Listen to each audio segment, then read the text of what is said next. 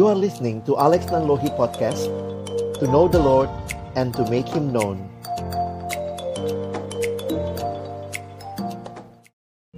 Mari berdoa sebelum membaca merenungkan firman-Nya. Kami datang dalam ucapan syukur di hari perhentian yang kau berikan kepada kami. Terima kasih Tuhan untuk anugerah-Mu yang sungguh nyata memimpin kehidupan kami. Pribadi lepas pribadi, keluarga demi keluarga. Kami sekali lagi datang menaikkan pujian syukur kami kepadamu. Dan tiba waktunya bagi kami untuk membuka firman-Mu ya Tuhan. Karena itu kami mohon ketika kami membuka firman-Mu bukalah juga hati kami. Jadikanlah hati kami seperti tanah yang baik. Supaya ketika benih firman-Mu ditaburkan itu boleh sungguh-sungguh berakar, bertumbuh. Dan juga berbuah nyata di dalam hidup kami. Berkati hambamu yang menyampaikan semua kami yang mendengar. Tuhan tolonglah kami Agar kami bukan hanya jadi pendengar-pendengar firman yang setia, tapi mampukan dengan kuasa dan pertolongan dari rohmu yang kudus. Kami dimampukan menjadi pelaku-pelaku firmanmu di dalam kehidupan kami. Bersabdalah ya Tuhan kami umatmu sedia mendengarnya. Dalam satu nama yang kudus. Nama yang berkuasa nama Tuhan kami Yesus Kristus. Kami menyerahkan pemberitaan firmanmu Amin.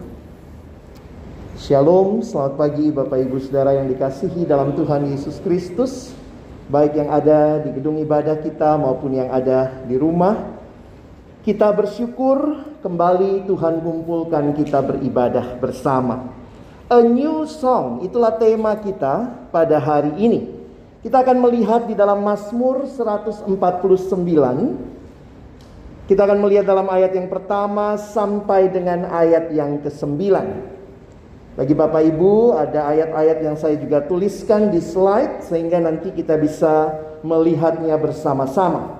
Kita akan membaca bergantian. Saya akan mulai ayat yang pertama, Bapak Ibu Saudara membaca ayat yang kedua. Kita bergantian sampai dengan ayat yang ke-9. Haleluya. Nyanyikanlah bagi Tuhan nyanyian baru, pujilah dia dalam jemaah orang-orang saleh.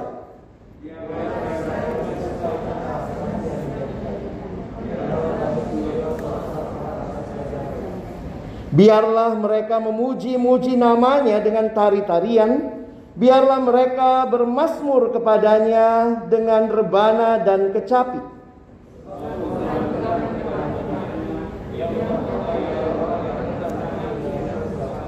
Biarlah orang-orang saleh beria-ria dalam kemuliaan, biarlah mereka bersorak-sorai di atas tempat tidur mereka.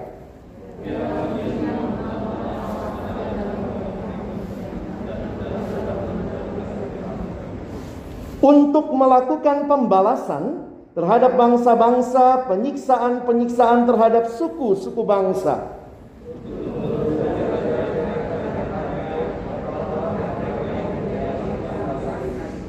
untuk melaksanakan terhadap mereka hukuman seperti yang tertulis. Itulah semarak bagi semua orang yang dikasihinya. Haleluya. Saudara yang dikasihi dalam Tuhan Yesus Kristus, Mazmur yang singkat ini hanya sembilan ayat. Kalau kita perhatikan bisa kita bagi dua untuk kita memahaminya. Memang bagian pertama sangat lazim bagi kita, tapi nanti bagian kedua mungkin kita agak terkejut membacanya sebagaimana yang kita baca tadi. Bagian pertama saya beri judul People with Song ayat 1 sampai ayat yang kelima. Mari kita sama-sama melihat bagian ini. Next slide. Di dalam Mazmur ini pemazmur menyerukan agar umat Tuhan memuji Tuhan dengan antusias dan sepenuh hati juga secara spontan dan segar. Saudara yang dikasihi Tuhan sering kali di dalam gereja Tuhan, apalagi di masa pandemi ini, saya tidak tahu seberapa serius saudara memuji Tuhan. Apalagi yang di rumah ya, sambil masak ya, mungkin sambil melakukan aktivitas aktivitas yang lain. Tapi saya mau mengajak kita melihat sama-sama bahwa kehidupan orang percaya adalah kehidupan yang benar-benar memuji Tuhan dengan antusias, dengan sepenuh hati, dengan spontan dan juga segar. Karena itu khususkan waktu ibadah. Kalau saatnya bernyanyi, ya kita bernyanyi. Bapak Ibu, kita tidak menonton ibadah, tetapi kita ikut beribadah. Saya pikir itu yang membedakan bagi setiap kita yang mengenal siapa Tuhan. Mari lihat next slide ayat pertama. Seruan pemazmur, haleluya. Bapak Ibu bisa perhatikan, nyanyikanlah ini seruan. Nyanyikanlah bagi Tuhan nyanyian baru. Sing to the Lord a new song. Perhatikan ayat berikutnya. Next slide. Dikatakan biarlah Israel bersuka cita. Saya sengaja buat warnanya untuk Bapak Ibu bisa lihat. Ini Mazmur yang mengatakan umat Allah adalah people with song. Orang-orang dengan pujian. Bersuka cita, bersorak-sorak, memuji-muji namanya. Lalu perhatikan dengan tari-tarian, bermasmur, dengan rebana dan kecapi, beria-ria dalam kemuliaan dan bersorak-sorak. Saudara perhatikan bahwa kehidupan umat Allah adalah kehidupan yang memuliakan Allah. Next slide dikatakan pujian kepada Tuhan disemarakkan dengan nyanyian baru, tari-tarian dan instrumen musik. Ada rebana, ada kecapi. Memang di dalam gereja Tuhan tidak semuanya kita gunakan saat ini. Tetapi juga kita tidak bisa menyalahkan yang menggunakan ini. Bahwa inilah gambaran yang diserukan pemazmur. Dengan nyanyian baru, dengan tari-tarian, dan dengan instrumen musik. Apa maksudnya nyanyian baru? Next slide. Satu kalimat dari sebuah pengantar tentang Mazmur ini dalam bahasa Inggris mengatakan begini, saya terjemahkan. Perhatikan bahwa memuji Tuhan haruslah sesuatu yang segar, yang fresh. Itulah gambaran istilah new song. Bukan berarti new song adalah selalu lagu baru, harus buat lagu baru. Tidak. Tetapi lagu yang lama dinyanyikan dengan satu penghayatan yang baru Lagu-lagu yang kembali dinyanyikan dengan melodi-melodi yang baru. Dan sebenarnya nyanyian baru menunjukkan bahwa memuji Allah adalah sebuah hal yang kreatif. Being creative about how we praise God is an appropriate response to a creator God. Kalau Allah kita adalah Allah yang pencipta, creator, maka kita Umat yang dicipta adalah umat yang kreatif. Maka berikan tempat di dalam ibadah untuk kita menyanyikan bukan hanya lagu-lagu yang lama. Silakan ciptakan lagu-lagu yang baru. Tetapi juga secara kreatif kita bersama-sama menyatakan kemuliaan kepada Allah. Di dalam gereja Protestan, Injili kadang-kadang memang banyak simbol yang hilang ya. Jadi kalau kita lihat kalau Bapak Ibu jalan-jalan ke Eropa itu ya, itu wisatanya katedral ya. Ada patung, ada lukisan, ada banyak hal simbol. Memang waktu reformasi gereja Protestan cukup takut dengan simbol, banyak yang dibuang. Eh, tinggalnya cuma salib begitu ya. Tapi kalau kita perhatikan bahwa semua ini bisa menjadi satu, bukan kita sembah, tetapi menjadi satu bagian menolong kita memuliakan Allah. Bapak Ibu waktu masuk di katedral yang megah, apa yang kita rasakan? Kayaknya kayak wah, Tuhan ada di sini. Nah, itu satu satu situasi yang dibawa begitu rupa sehingga di dalam masa-masa itu banyak sekali hal kreatif yang dibuat untuk menyatakan pengagungan kepada Tuhan. Dan saya pikir dalam gereja Tuhan akhir-akhir ini juga mulai ada beberapa gereja menggunakan tarian, ada yang pakai banner. Saya tidak bilang kita harus ikuti, Tetapi mari kita melihat bahwa berbagai upaya untuk menyatakan pujian kepada Allah dengan segar itu jadi bagian yang harusnya ada dalam hidup kita. Tetapi ada yang jauh lebih penting dari itu. Next slide. Apa alasan memuji Tuhan? Saya pikir Bapak Ibu bukan cuma masalah kreatifnya, nanti pakai semua hal, tapi alasannya apa? Di dalam Mazmur ini ada dua alasan. Kenapa umat memuji Tuhan atau diajak memuji Tuhan? Pertama, karena Tuhanlah pencipta mereka. Dan yang kedua, Tuhan berkenan kepada mereka dan menyelamatkan mereka. Pujian kita lahir dari relasi dengan Tuhan, bukan sekadar informasi. Relasi dengan Tuhan menjadi bagian yang penting sehingga pujian itu lahir karena kita kenal siapa yang kita puji.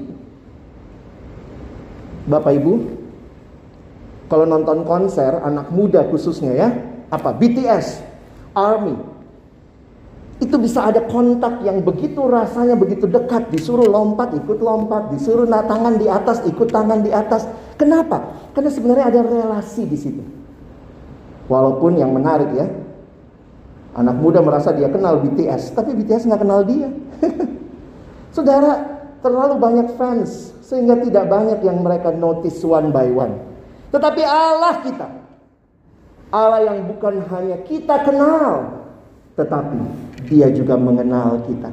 Saya pikir ini yang sangat membedakan dengan semua kepercayaan bahwa kita memuji Allah yang kita kenal, tapi yang lebih indah lagi bahwa Dia mengenal kita.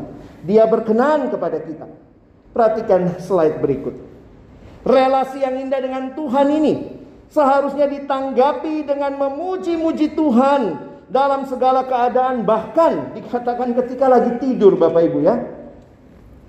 Betapa indahnya relasi itu membuat kita senantiasa cuma satu kerinduan, I want to praise you. I want to sing a new song to you. Apakah Bapak Ibu alami relasi ini? Sehingga relasi ini membuat Bapak Ibu terus rindu. Tuhan, aku ingin memuliakan Engkau. Yang kedua, yang terakhir. Kalau tadi a people with song, yang kedua a people with sword. Kenapa ini ya? Tiba-tiba bicara pedang. Nah, Bapak Ibu harus mengerti konteks umat Allah pada waktu itu. Next slide. Pujian dalam bagian ini tidaklah terpisah dari sejarah bangsa Israel. Bangsa yang baik permulaan ketika Tuhan bebaskan mereka dari Mesir dan bagaimana mereka mengalami Tuhan membebaskan mereka berkali-kali dalam sejarah keselamatan yang mereka alami sebagai bangsa. Sehingga kalau Bapak Ibu lihat next slide, lihat ayat-ayat ini ya.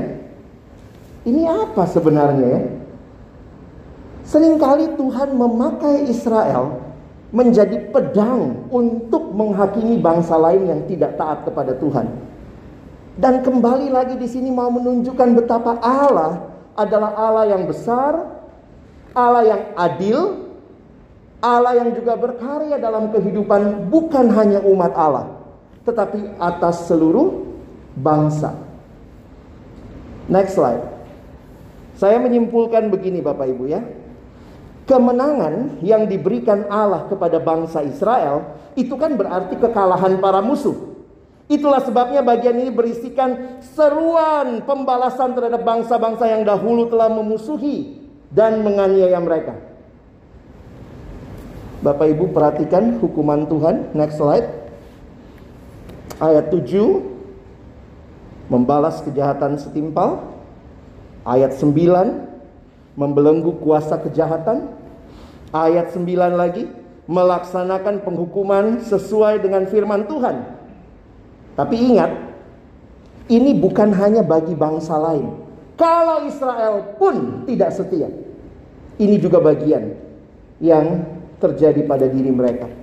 Jadi waktu Israel di bagian ini mengatakan terpujilah Tuhan yang melakukan pembalasan. Di satu sisi karena mereka mengalami pertolongan Tuhan yang nyata. Next slide.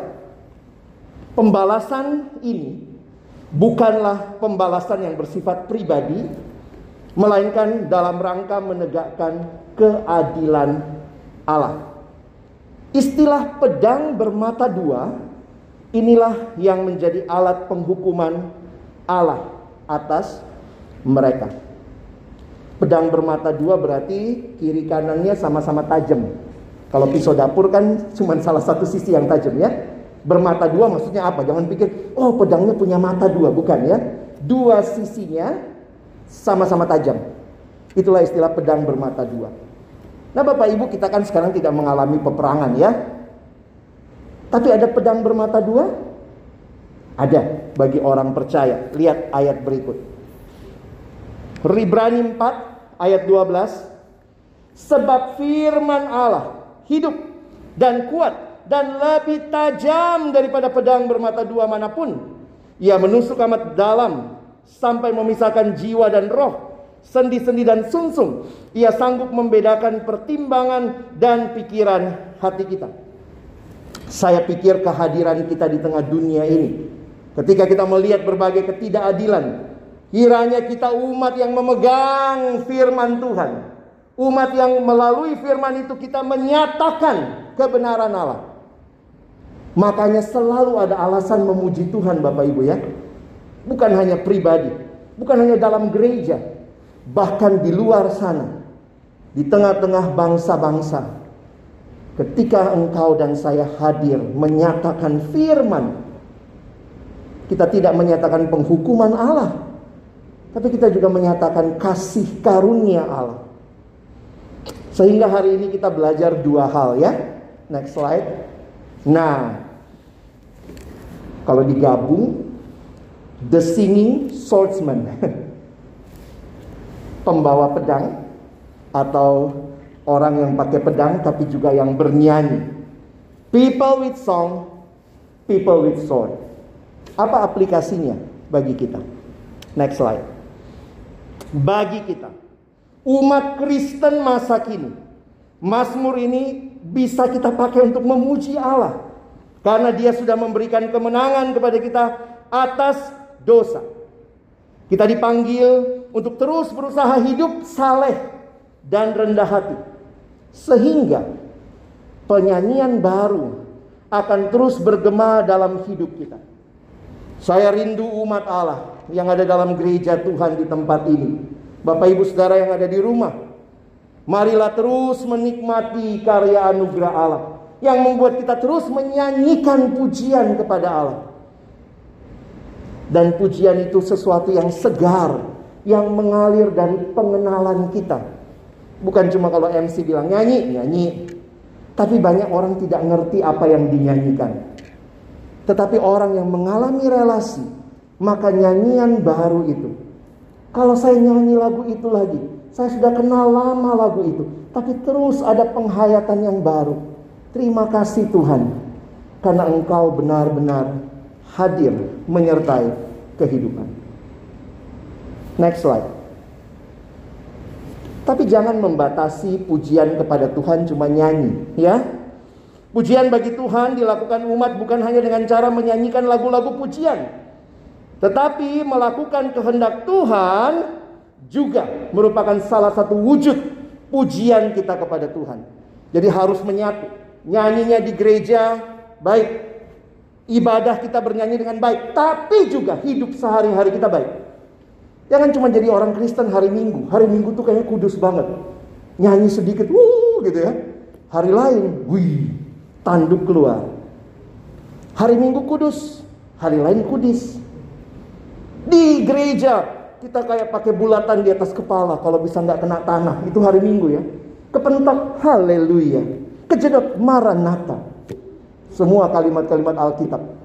Hari lain mungkin kebun binatang yang keluar keseharian kita menunjukkan siapa yang kita sembah, siapa yang kita puji, hidup seperti apa yang kita persembahkan.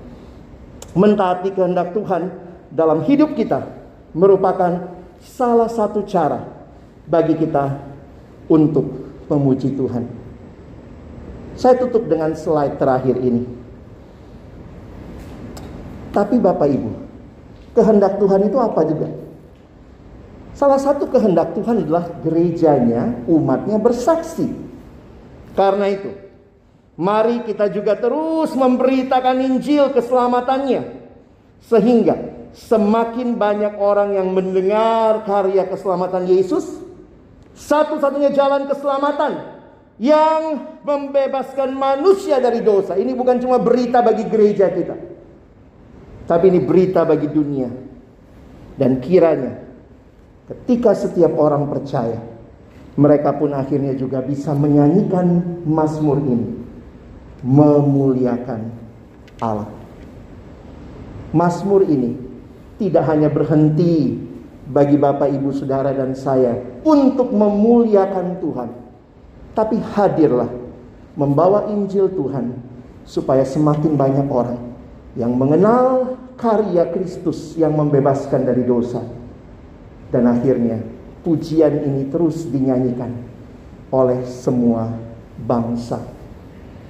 Selamat menghayati pujian nyanyian baru yang bukan hanya keluar dari mulut kita hari ini, tetapi mulai dalam keseharian kita sebagai umat yang telah ditebus Allah. Tuhan Yesus memberkati kita. Amin.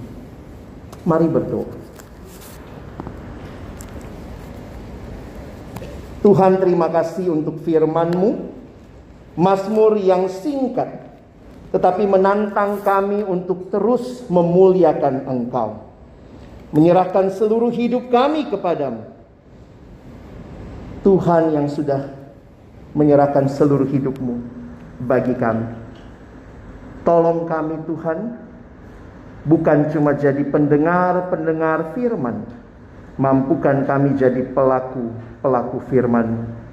Tolong kami ya Tuhan, untuk terus menyatakan pujian kemuliaan kepadamu. Karena kami adalah orang-orang yang telah kau cipta dan telah kau tebus.